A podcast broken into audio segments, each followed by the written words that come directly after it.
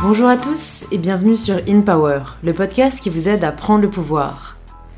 Aujourd'hui, on se retrouve pour un nouvel épisode solo parce que dans ma dernière euh, FAQ que j'ai fait en story euh, sur Instagram, pas mal d'entre vous me demandaient comment dépasser la peur de l'échec, comment surmonter ça, et je me suis dit que c'était une bonne idée d'en faire un épisode pour vous partager un peu mes conseils pratiques euh, pour, pour dépasser cette peur de l'échec.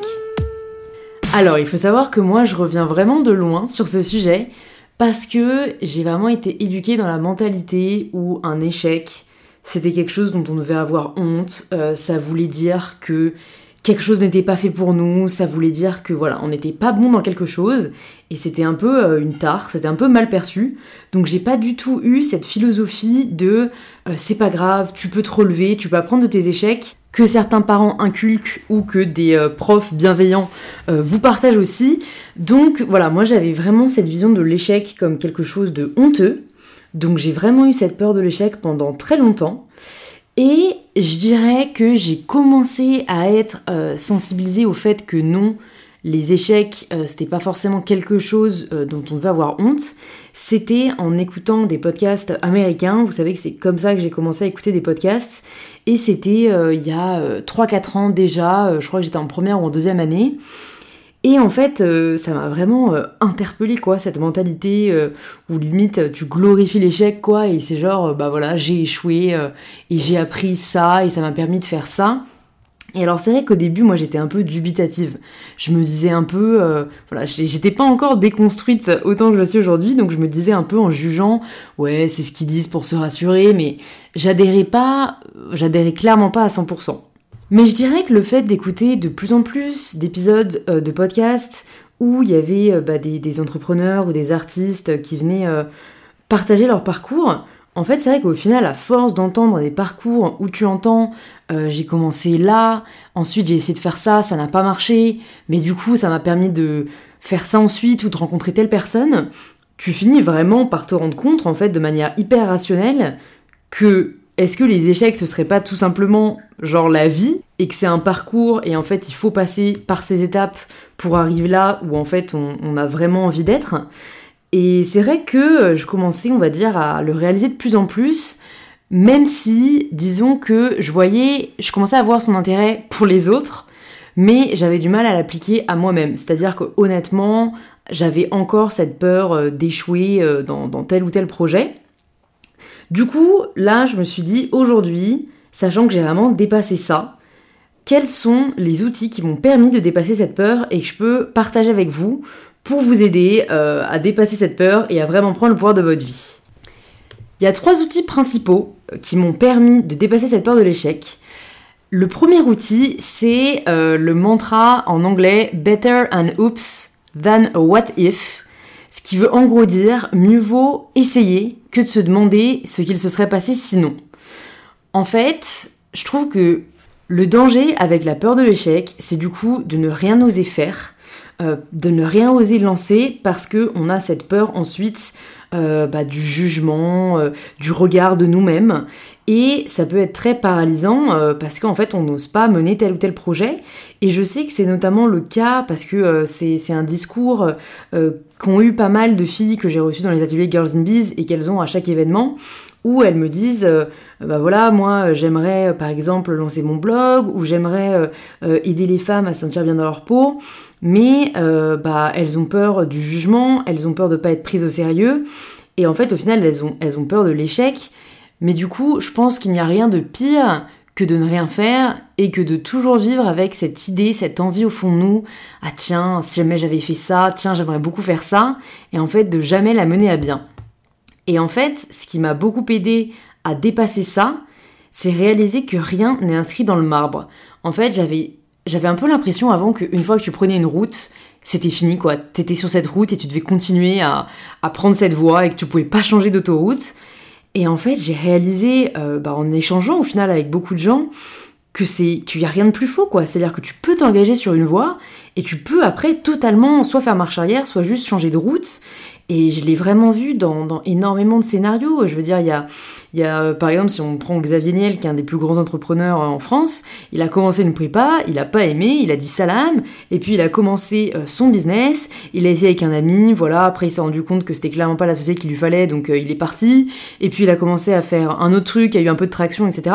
Et en fait, c'est quelqu'un qui s'est jamais dit, je suis figé à un endroit, et si je ne suis pas heureux ou si ça ne marche pas, je ne peux pas bouger. En fait, si, vous pouvez bouger, vous pouvez euh, changer de voie et je trouve que ça c'est hyper libérateur. Et une fois qu'on le réalise, c'est déjà beaucoup plus facile de s'autoriser à, essayer quelque chose ou à se lancer parce qu'on n'a plus ce poids, on n'a plus un peu cette peur euh, qui, peut nous paralyser de se dire que euh, en fait il y a ce choix-là ou ce choix-là et qu'une fois qu'on l'a décidé, on sera bloqué. Être au pouvoir de sa vie, c'est avoir la possibilité d'essayer quelque chose, de ne pas aimer, d'essayer autre chose, euh, de vouloir continuer ou non, et en fait de faire ça jusqu'à ce qu'on se sente vraiment bien et qu'on ait vraiment trouvé sa place. Mais ça en fait, ça n'arrivera pas si on n'essaye pas. Donc faut vraiment pas avoir peur d'essayer. Euh, honnêtement, on se rend assez vite compte si quelque chose nous plaît ou pas. Donc voilà, essayez vraiment de, garder cette mentalité où en fait ça revient vraiment à adopter l'état d'esprit mieux vaut avoir des remords que des regrets, euh, à laquelle je crois beaucoup. Le deuxième outil euh, qui m'a permis de dépasser cette peur de l'échec, c'est là aussi un changement d'état d'esprit, c'est de toujours trouver les solutions, pas les problèmes. Et ça, c'est vraiment une gymnastique à prendre. Il euh, y a des personnes qui ont une personnalité euh, comme ça, où en fait ils vont jamais voir ce qui va pas, ils vont toujours essayer de voir ce qui va. c'est quelque chose que j'ai pas mal réussi à développer parce qu'en fait, quand les choses se passent pas comme je veux, je suis tellement frustrée que tant que ça se passe pas comme je veux, je vais tout faire pour essayer d'y arriver. Donc parfois, oui, euh, ça peut même être de l'acharnement, euh, notamment si par exemple je vais essayer de convaincre quelqu'un et au bout d'un moment ils finissent par me dire euh, non mais là vraiment arrête. Mais au moins, j'ai vraiment, je sais que j'ai tout fait pour essayer d'y arriver. Et en fait, ça, je pense que c'est vraiment aussi euh, quelque chose qui peut énormément vous aider, c'est de vous dire, bon, je suis face à un problème, plutôt que d'être paralysé face à ce problème, je vais le décortiquer, je vais prendre les choses une à une, et je vais essayer un peu de dérouler la pelote, et de me dire, ok, euh, bah, par où je peux commencer. Et en fait, ça, c'est vraiment un atout, une qualité qu'on peut acquérir, qui rend hyper résilient, parce qu'en fait, quoi qu'il nous arrive, on a on, a l'état d'esprit à adopter pour ne pas euh, se laisser abattre et pour essayer vraiment de se dire ok qu'est-ce qu'on va faire? Et franchement si on pousse les choses loin ça c'est vraiment même l'instinct de survie. C'est à dire que imagine euh, je sais pas t'es es bloqué euh, euh, au bord d'un gouffre et en gros tu dois essayer de savoir comment est-ce que tu peux rebrousser chemin, bah voilà, t'as les personnes qui vont paniquer et qui vont limite commencer à sauter avant même de savoir euh, comment s'en sortir. Et t'as ceux qui vont essayer de se poser, d'essayer d'être rationnel et de se dire ok on est arrivé par où, euh, quelle, quelle voie je pourrais essayer de prendre pour essayer de m'en sortir? Et si jamais on l'adapte aussi plutôt au monde du travail, j'ai le souvenir d'une entrepreneur avec qui j'avais échangé, euh, qui se lançait dans le prêt-à-porter euh, et, qui devait recevoir, je crois, sa première livraison euh, de t-shirts. Et il y a eu un gros pépin avec la livraison. Le camion n'a pas pu arriver à temps et il s'était vraiment engagé sur une date de livraison. en fait, voilà, elle, s'est dit j'ai deux choix. J'ai le choix de paniquer, de me dire bah c'est foutu, ça sert à rien, et un peu de déprimer, euh, ou même d'envoyer un message aux gens, en soi ils auraient aussi compris.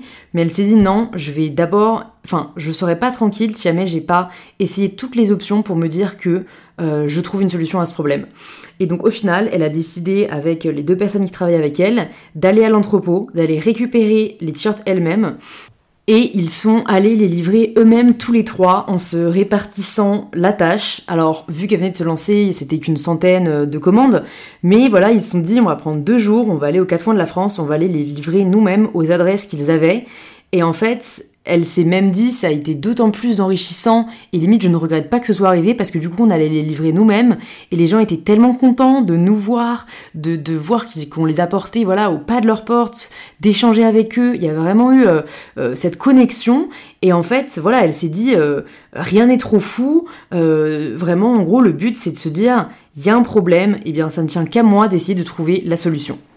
Et le dernier outil qui m'a aussi vraiment aidé, c'est de me dire, bon, dans tous les cas, on peut pas toujours trouver des solutions. Voilà, la vie ne se passe pas toujours comme on l'a prévu. C'est quelque chose que j'ai beaucoup de mal à accepter, mais c'est un fait. Bah en fait, on peut en tout cas tirer les enseignements de chaque expérience. Et ça, c'est aussi euh, en échangeant avec pas mal de gens euh, que je l'ai réalisé. Et pas plus tard qu'il y a un mois, je discutais avec euh, Lucie, qui, est une très bonne amie, qui est une des chanteuses du groupe Ellie J. Et, en fait, elle me disait Non, mais Louise, enfin les échecs, franchement, c'est hyper important. Elle me disait, moi, je suis contente d'échouer. Elle, m'a dit, si jamais on n'avait pas eu de son qui n'avait pas marché, euh, on se serait pas remis en question, on se serait pas dit, bah, qu'est-ce qu'on peut faire de mieux, qu'est-ce qu'on peut proposer qui plaira plus à notre public?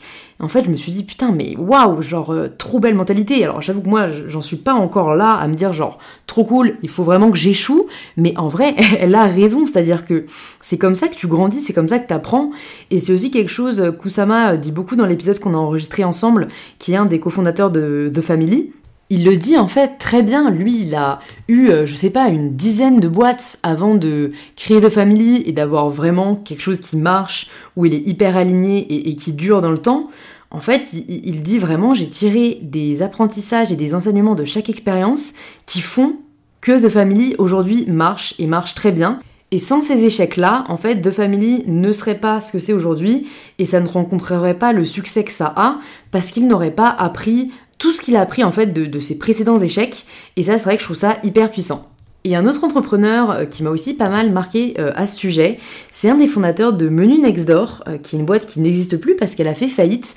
Mais je sais pas si vous connaissiez, enfin moi je sais que j'avais, je crois, commandé une fois chez eux. En gros, l'idée c'était de se dire, bah tes voisins peuvent cuisiner pour toi, ça leur permet d'avoir un complément de revenu, et toi ça te permet, bah c'était à la flemme, de quand même avoir un bon dîner. Et vraiment ça s'était bien développé, ils avaient de très bons chefs, ça marchait très bien. Et en fait, ils ont voulu euh, aller trop vite, enfin, ils ont été trop emballés par, euh, par leur concept, ils ont levé beaucoup d'argent, euh, plusieurs millions d'euros, et en fait, du coup, ils se sont dit, bon bah, il faut plus d'offres, vu qu'il y a clairement une demande. Donc, ils ont embauché plein de chefs, ils ont commencé à faire des Facebook ads, même pour, pour recruter des chefs, etc.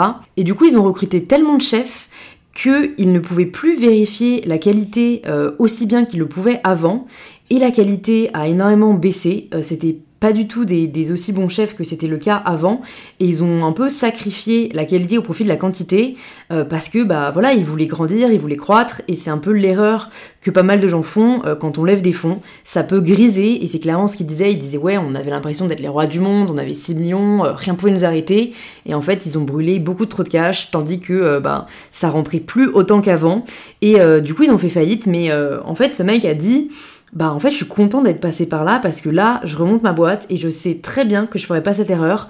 Euh, j'ai eu, enfin voilà, il a appris aussi beaucoup d'autres choses euh, dans, le développement de sa boîte, euh, surtout parce qu'ils avaient vraiment une belle croissance. Mais de toute façon voilà, il s'est dit, je me doutais que j'allais pas rester dans ce milieu-là non plus toute ma vie et, je suis vraiment contente d'avoir pu tirer les enseignements de, de, cet échec en soi parce qu'il en ressort plus fort et il sait qu'il va vraiment remonter maintenant quelque chose qui lui ressemble et qui sera plus durable. Donc voilà les trois principaux outils que je voulais vous partager. Euh, vraiment, je sais que moi, savoir tout ça, ça m'aide beaucoup maintenant à plus me prendre trop la tête, euh, à plus en fait trop réfléchir parce que c'est un peu ça, hein, la peur de l'échec, c'est réfléchir à et si ça, ça arrive, et si telle personne pense ça, et si, et si, et si? Euh, avec des si, on mettrait Paris dans une bouteille, ce qui est extrait d'un joli poème que j'avais appris, je crois, en CE2.